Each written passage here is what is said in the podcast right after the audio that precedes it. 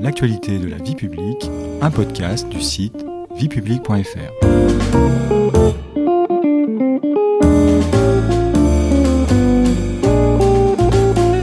Bonjour à tous, bonjour Stéphanie. Bonjour Patrice. Au sommaire de ce deuxième épisode de notre série consacrée aux élections municipales, le rôle du maire et ses pouvoirs.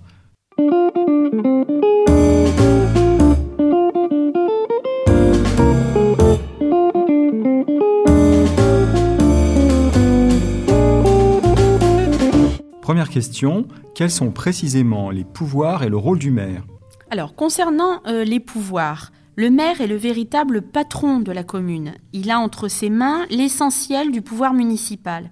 Alors, le maire dispose de pouvoirs qui lui sont propres, donc qui sont propres à sa fonction. Ce sont des pouvoirs qui lui sont attribués par la loi.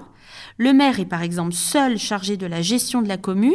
Il s'agit de gérer le budget de la commune, c'est-à-dire les recettes et les dépenses, ou alors de décider d'investir dans un projet d'infrastructure comme une salle de spectacle, un terrain de tennis. Et il détient le pouvoir de nomination. Il nomme notamment les agents municipaux. Le maire dispose aussi d'autres pouvoirs fondés sur des délégations du conseil municipal, comme la fixation des tarifs des droits de stationnement ou la création de classes dans les écoles. Concernant son rôle maintenant, eh bien le maire a deux casquettes. Il est à la fois le chef exécutif de la commune, c'est-à-dire qu'il gère la politique courante de la commune.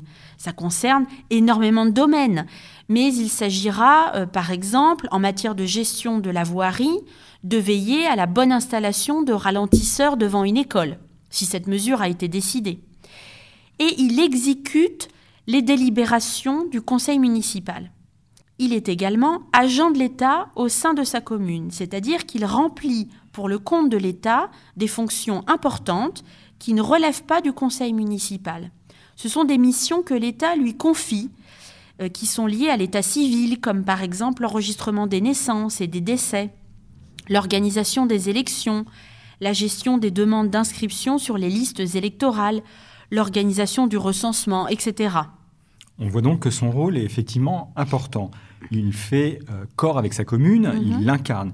Est-ce que c'est pour ça que les Français lui font majoritairement confiance encore aujourd'hui, alors que ce n'est pas le cas pour d'autres élus? Absolument. Euh, une étude récente montre d'ailleurs que près de 60% des Français font confiance à leur maire. Alors, être maire, c'est occuper une charge officielle. Il y a donc des signes distinctifs, comme la plus connue, l'écharpe tricolore, par exemple. Est-ce qu'il y en a d'autres? Expliquez-nous, Stéphanie.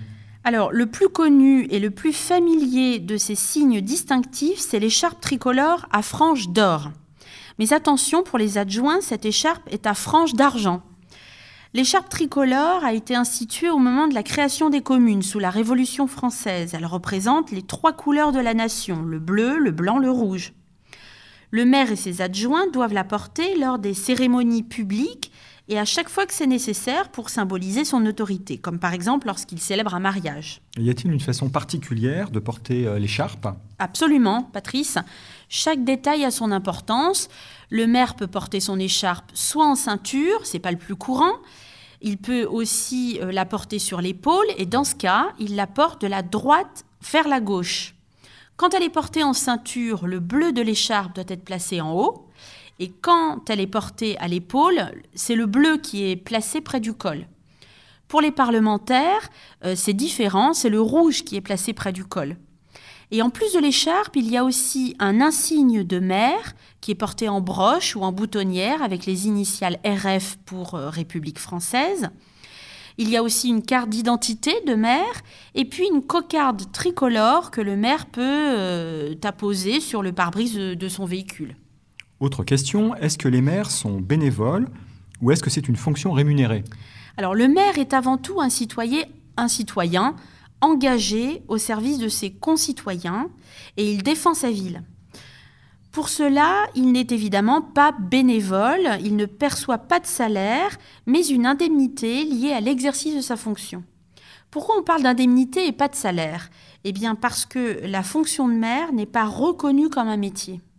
Est-ce que cette indemnité est la même pour tous les maires? Non, Euh, le montant de cette indemnité est fixé en fonction du nombre d'habitants. Alors pour être précise, ça va de 661 euros bruts par mois dans les communes de moins de 500 habitants jusqu'à 5639 euros bruts par mois pour les communes de plus de 100 000 habitants. La loi du 27 décembre 2019, dite engagement dans la vie locale, prévoit une revalorisation des indemnités des maires des petites communes de moins de 3500 habitants.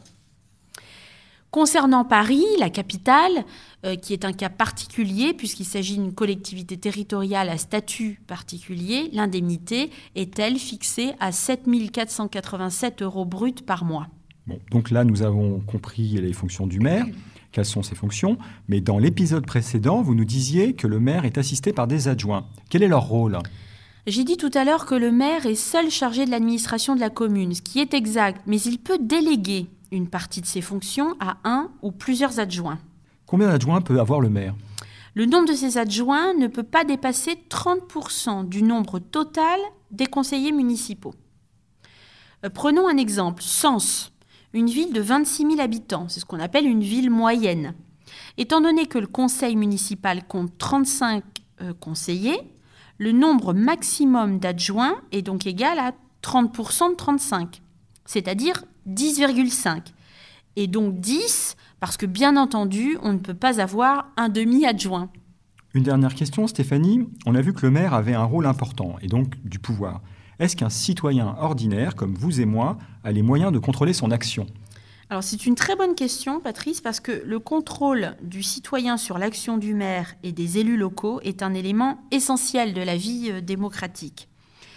Ce pouvoir de contrôle, eh bien, il découle directement de la Déclaration des droits de l'homme et du citoyen de 1789 qui, citons-la, dit notamment que, j'ouvre les guillemets, la société a le droit de demander compte à tout agent public de son administration. Je ferme les guillemets. C'est euh, l'article 15.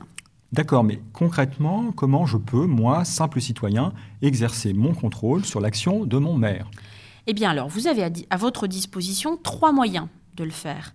Le premier, c'est accéder à l'information. Vous avez le droit, comme tout citoyen, d'assister aux délibérations du conseil municipal et de consulter ces délibérations. D'ailleurs, elles sont obligatoirement affichées.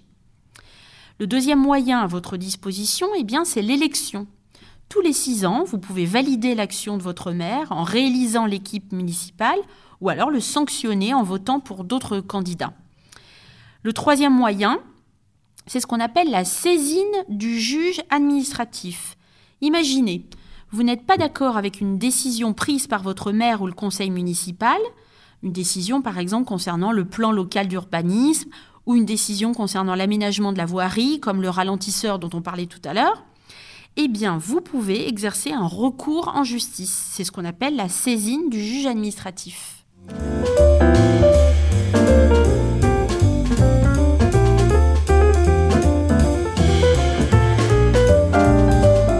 Merci Stéphanie pour toutes ces précisions. C'est la fin du deuxième épisode. Dans le prochain, nous nous intéresserons à la façon dont sont réparties les compétences entre la commune, le département et la région. Vous pouvez vous abonner à tous nos podcasts sur les plateformes habituelles et les retrouver également sur tous nos réseaux sociaux. Et pour en savoir plus, rendez-vous sur notre site internet. À très vite. Au revoir Patrice, au revoir à tous.